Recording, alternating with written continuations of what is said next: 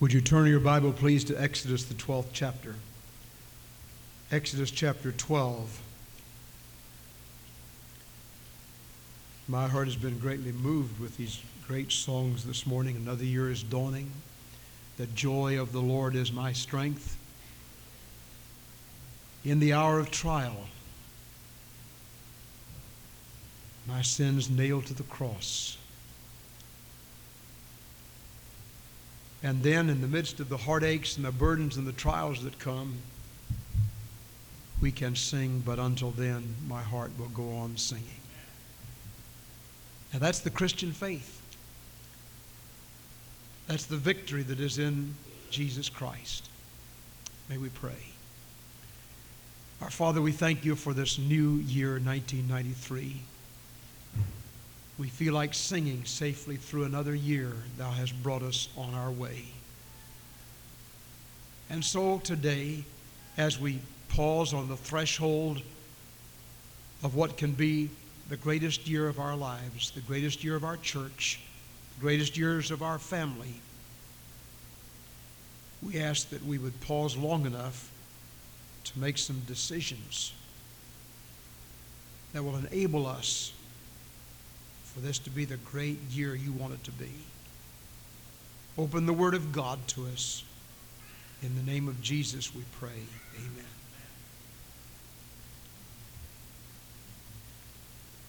Some years ago,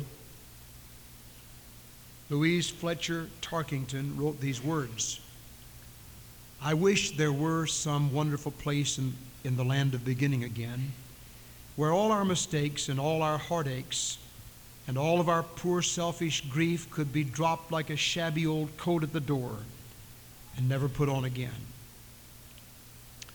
I wish we could come on it all unaware, like the hunter who finds a lost trail. And I wish that the one whom our blindness had done the greatest injustice of all could be there at the gates like an old friend that waits for the comrade he's gladdest to hail. We would find all the things we intended to do but forgot and remembered too late. Little praises unspoken, little promises broken, and all of the thousand and one little duties neglected that might have perfected the day for one less fortunate. It wouldn't be possible not to be kind in the land of beginning again. And the ones we misjudged and the ones whom we grudged their moments of victory here would find in the grasp of our loving handclasp more than penitent lips could explain. For what had been hardest, we'd know had been best. And what had seemed lost would be gain.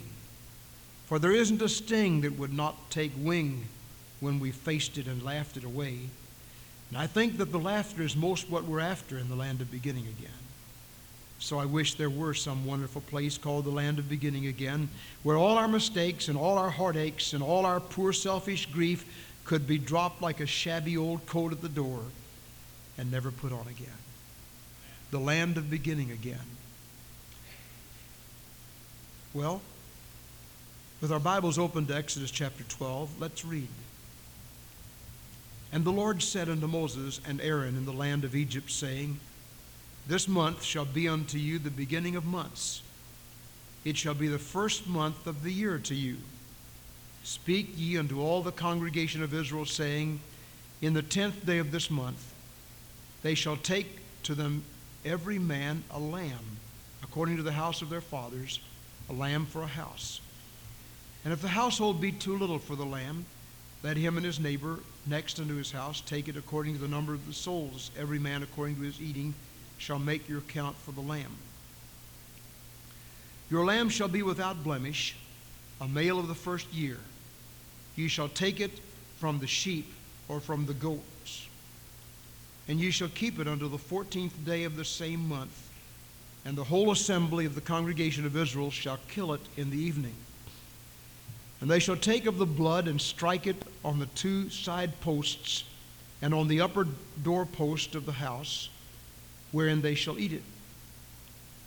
And they shall eat the flesh in that night, roast with fire and unleavened bread, and with bitter herbs they shall eat it. Eat it not raw, nor boiled at all with water, but roast with fire, its head with its legs, and with the inward parts thereof. And ye shall let nothing of it remain until the morning. And that which remaineth of it until the morning ye shall burn with fire. And thus shall ye eat it with your loins girded, your shoes on your feet, and your staff in your hand, and you shall eat it in haste. It is the Lord's Passover. For I will pass through the land of Egypt this night, and will smite all the firstborn in the land of Egypt, both man and beast. And against all the gods of Egypt I will execute judgment. I am the Lord. And the blood shall be to you for a token upon the houses where ye are. And when I see the blood, I will pass over you. And the plague shall not be upon you to destroy when I smite the land of Egypt.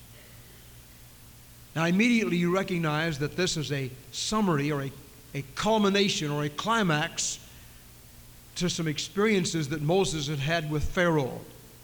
He had had 14 meetings with Pharaoh. And each time Pharaoh's heart got hardened a little bit more, a little bit more bitter, he became toward God. Not only had the people murmured,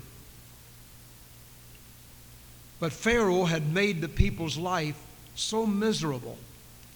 And yet their cry continued to go up before God, and God heard that cry. There were plagues upon the people of Egypt because of Pharaoh's hard heart. The water was turned to blood. There were frogs. There were lice and gnats. There were flies. There was hail. There was a terrible plague of boils on the people. And on and on until finally God said, Moses, Pharaoh isn't going to let the people go. And all of your persuasiveness and all the miracles you've performed, they're not enough. That's not enough to eradicate his hard heart or to eradicate the sins of the people. I have another plan. Now, there was always a plan in the heart of God concerning sin. You remember when Adam and Eve sinned and God came walking in the cool of the garden and said, Adam, where art thou? And Adam and Eve were over hiding in a clump of bushes with some leaf, fig leaves all around them and to hide their nakedness and their sin. And God said, That'll never do. And He killed an animal. He took the skins of that animal and clothed Adam and Eve with the skins. And then He took the blood that was shed, and that blood was the symbol for the shedding of blood for sins. And, ladies and gentlemen, there's always been in the heart of God the blood that would atone for sin. Without the shedding of blood, there is no remission of sins. And as we stand on the threshold of a new year, and we, along with the poet who wrote the words, I wish there were some wonderful land called the land of beginning again, and we wish somehow we could undo the things that we have done. We could somehow do away with all those sins. Do away with all those mistakes. Do away with all those misjudgments. Do away with all those unkind things. Do away with all the wrong decisions we've made. If we could just start over again, everything would be fine. Well, I'm here to tell you today there is a land of beginning again. Not only for the unbeliever, but for the believer. There's a land of beginning again for those who have never been saved. That land of beginning again is the blood that makes an atonement for the soul.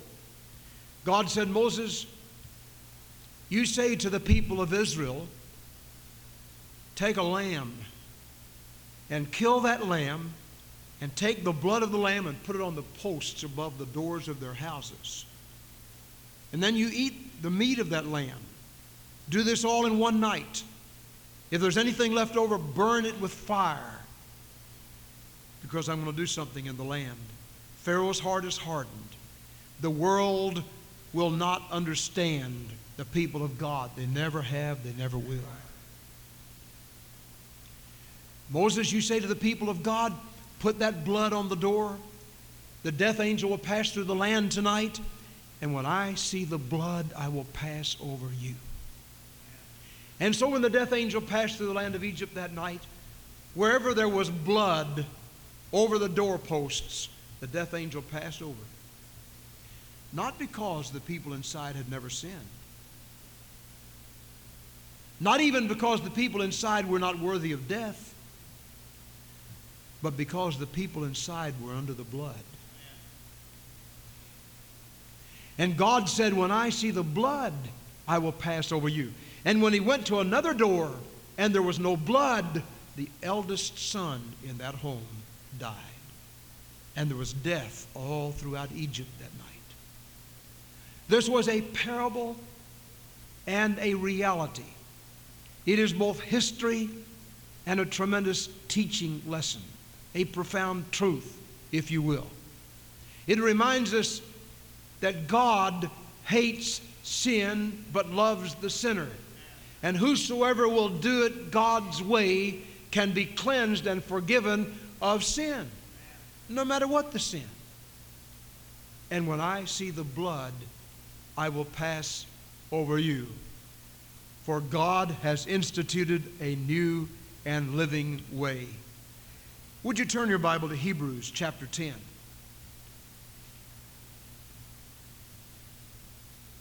In Hebrews chapter 10, beginning with verse 4. Hebrews 10, verse 4 For it is not possible that the blood of bulls and of goats should take away sins. Wherefore, when he cometh into the world, he saith, Sacrifice and offering thou wouldst not, but a body hast thou prepared me. In burnt offerings and sacrifices for sin thou hast no pleasure. Verse 10 We are sanctified through the offering of the body of Jesus Christ once for all. And every priest standeth daily ministering and offering often the same sacrifices which can never take away sins. But this man, after he'd offered one sacrifice for sins forever, sat down on the right hand of God, from henceforth expecting till his enemies be made his footstool. For by one offering he hath perfected forever them that are sanctified. Verse 19 Having therefore, brethren, boldness to enter into the holiest by the blood of Jesus, by a new and living way, which he hath consecrated for us through the veil, that is to say, of his flesh. And having a high priest over the house of God, let us draw near with a true heart in full assurance of faith, having our hearts sprinkled from an evil conscience and our bodies washed with pure water. Let us hold fast the profession of our faith without wavering for he is faithful that promised. And let us consider one another to provoke unto love and to good works, not forsaking the assembling of ourselves together as the manner of some is, but exhorting one another, and so much the more as ye see the day approaching. For if we sin wilfully, after we have received the knowledge of the truth, there remaineth no more sacrifice for sins, but a certain fearful looking for of judgment and fiery indignation which shall devour the adversaries. He that despised Moses' law, died without mercy under two or three witnesses. Of how much sore punishment, suppose you, shall he be thought worthy who hath trodden under foot the Son of God, and hath counted the blood of the covenant with which he was sanctified an unholy thing, and hath done despite unto the Spirit of grace? For we know him that hath said, Vengeance belongeth to me, I will repent, saith the Lord. And again, the Lord shall judge his people. It is a fearful thing to fall into the hands of the living God. Now, I want you to notice that people of Israel were in terrible situation. They were in bondage to, them, to their past. They lived with the memory of their past. What was the memory of their past? They were slaves. They were in bondage. Now, they had had a glorious ancestry 400 years earlier why, they had had Jacob and Joseph and Judah and all those brethren. And they had come down to the land of Egypt and had sojourned as princes and kings in the land of Goshen. But that Pharaoh that loved Joseph died, and another Pharaoh rose that did not care for the Israeli people. And he put taskmasters over them. They had to make bricks, and, and they had to find their own straw. And they became slaves in the land of Egypt.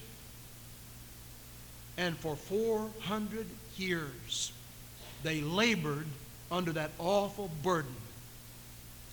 And yet, they were God's chosen people. And so the message today is a double barrel.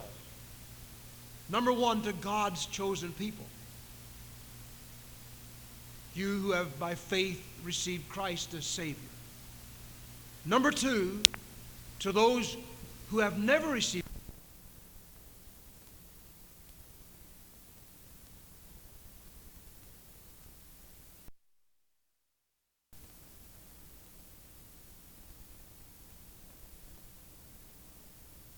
Christ, who are still outside the pale of faith. First of all, to those who are God's people. So many labor today under the awful burden of their past their mistakes, their failures, their sins. And as we go into a new year, there is a shadow over you, there's a shade over you, and there's the haunting mood of Satan attacking you and saying, Remember, remember, remember. Now, some people have such a tough time with this that they have to have counseling. Some people get sick over it. Some people are able to put it off for a little while and then it comes back to them. I want to tell you today there's a land of beginning again. You don't have to live under the past, no matter what it is. There's not anybody in this room who hasn't failed. Most of you have had some kind of victories in your life. And interestingly enough, we go from the gamut of failure to victory. And we're down and we're up. Like the Negro spiritual, some days I'm down, some days I'm up. And that describes most people.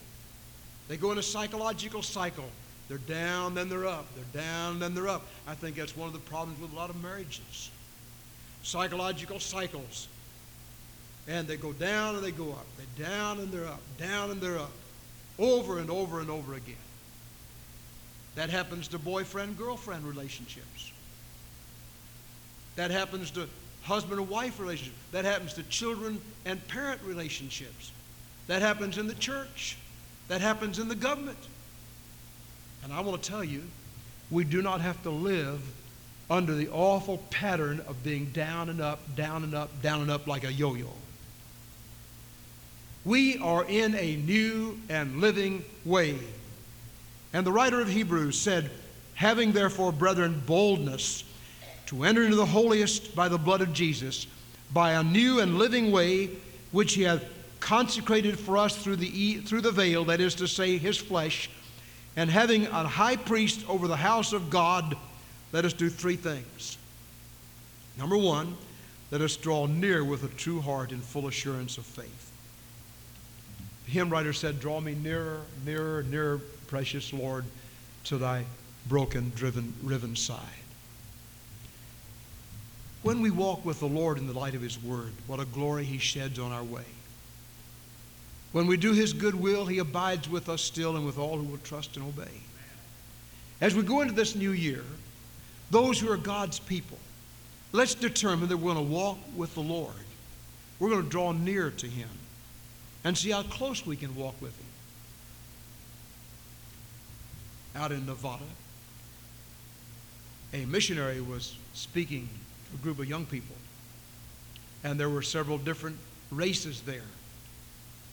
And when the service was over, a little Indian girl came up to the missionary, and they were getting ready to go over to the lunchroom to eat lunch. She said, I wish it would rain. I wish it would rain. Why, he said, Why do you wish it would rain? I wish it would rain so I could walk close to you under the same umbrella. That little Indian girl wanted to be close to that missionary. How close do we want to be with the Lord in 1993? Let us draw near to Him. And the nearer you get to Him, first of all, you see the glaring imperfections in our own lives. And what do we do with them? We take them to Jesus. And what does He do with them? Bawl us out? Scold us? Point His finger at us? Push us down? A thousand times no.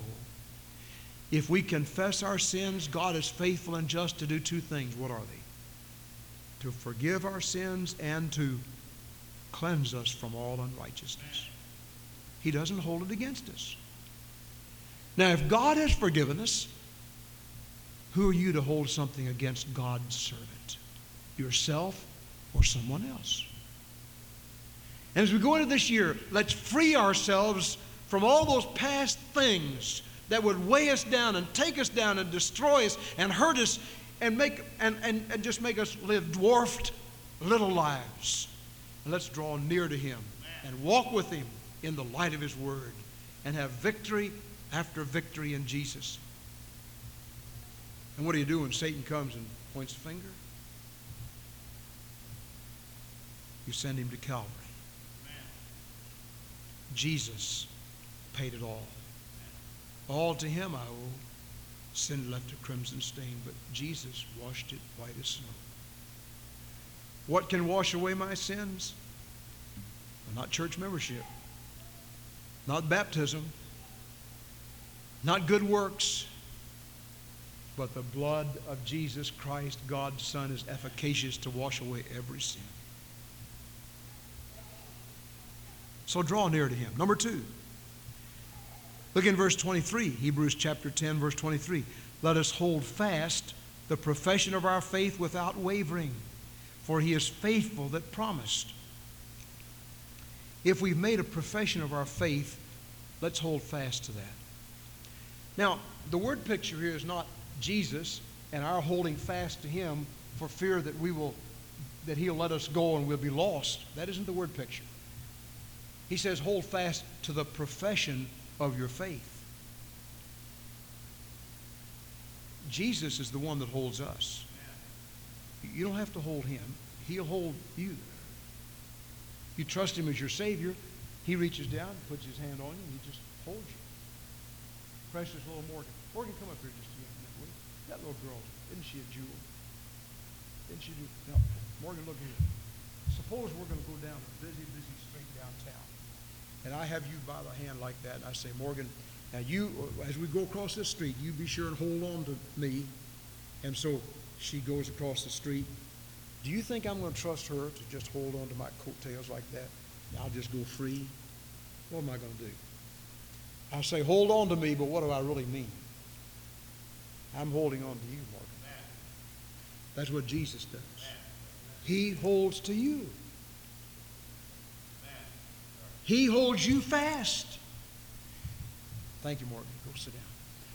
But, but this scripture says, you hold fast to the profession of your faith. That is, if you professed faith in Christ, keep that faith warm in your heart. There are some ways we can keep that faith warm in our hearts.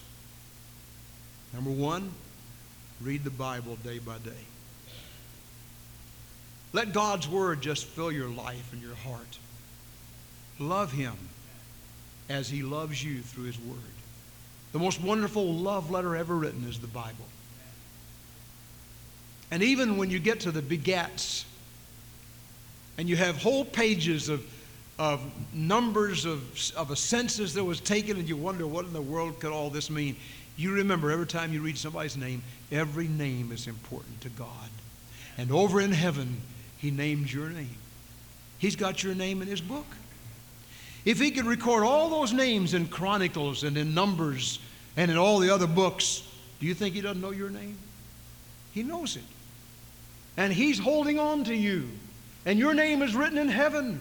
And whenever you read any of those names, say, Thank you, Lord, they're in here. I'm not going to gloss over them. I'm not going to say that's boring. I'm going to say, Thank you that Richard is written there, and Helen is written there, and Mary is written there, and Joseph is written there. Thank you, Lord. And let's hold on to that profession of our faith. Read the Word of God, it'll do you good. It's like medicine, spiritual strength.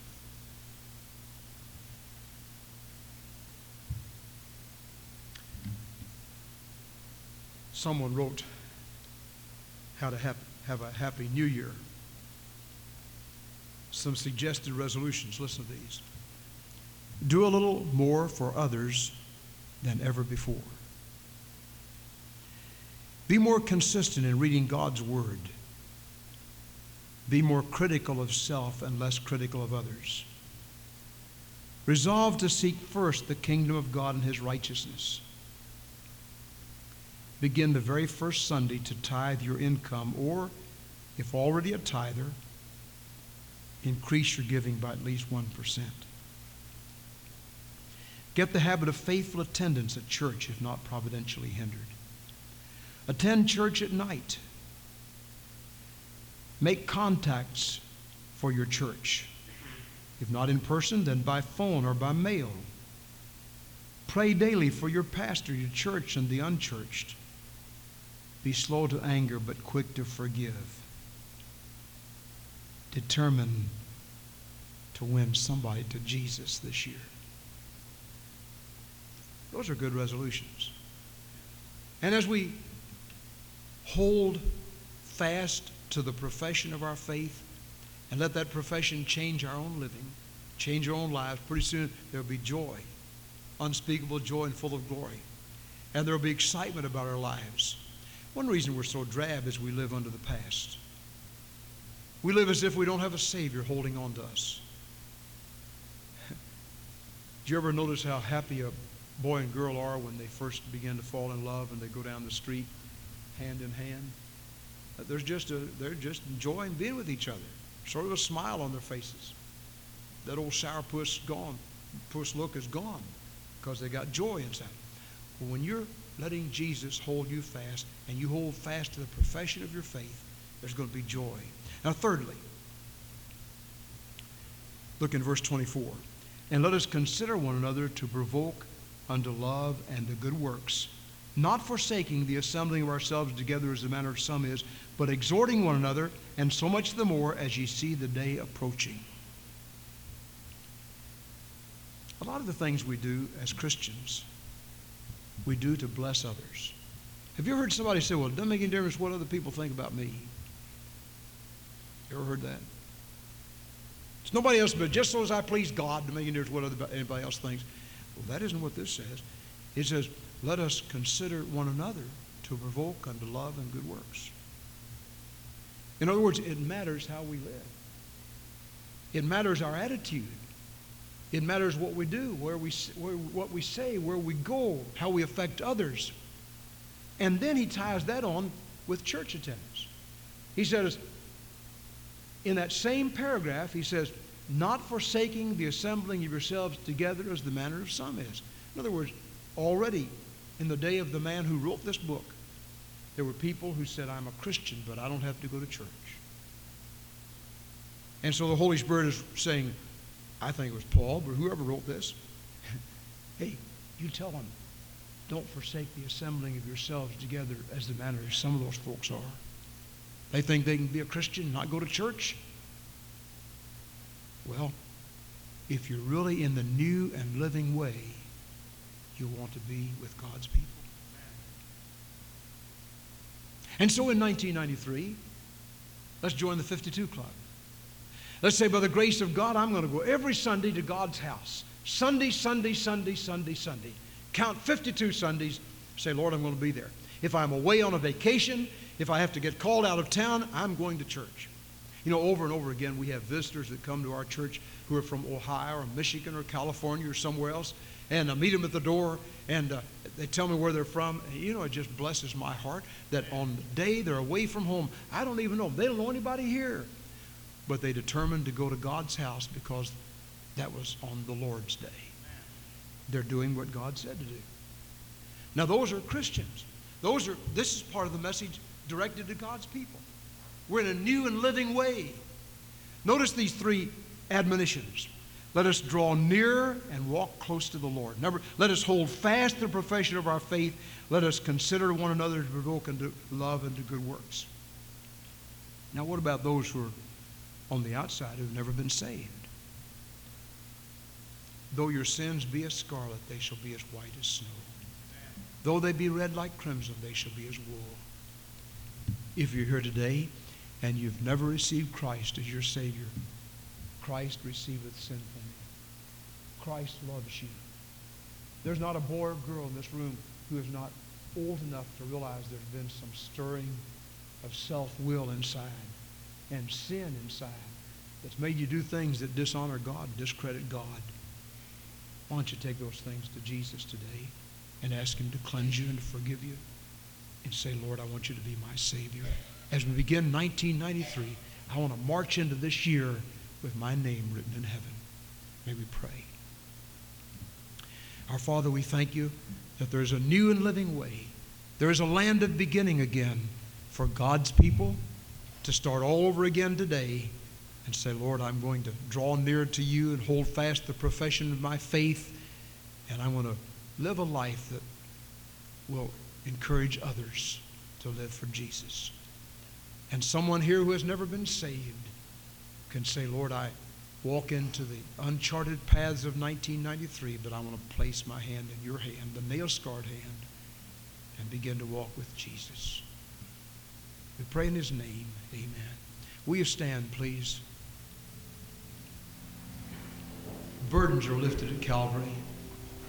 What page is that? 353. 353. Will you turn there, please? 353. Days are filled with darkness, and sorrow, and hurts and heartaches, but burdens are lifted at Calvary. Today, after you found that song, look at me just a moment.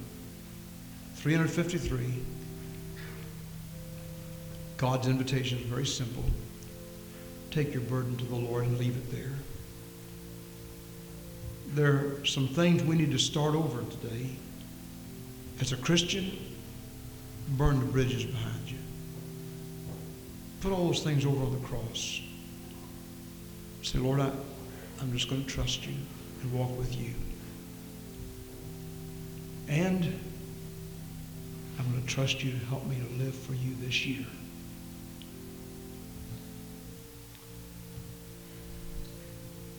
If you've never done that, you've never given your heart to Christ, why not right now? While we pray, while we sing, I want to stand right down here.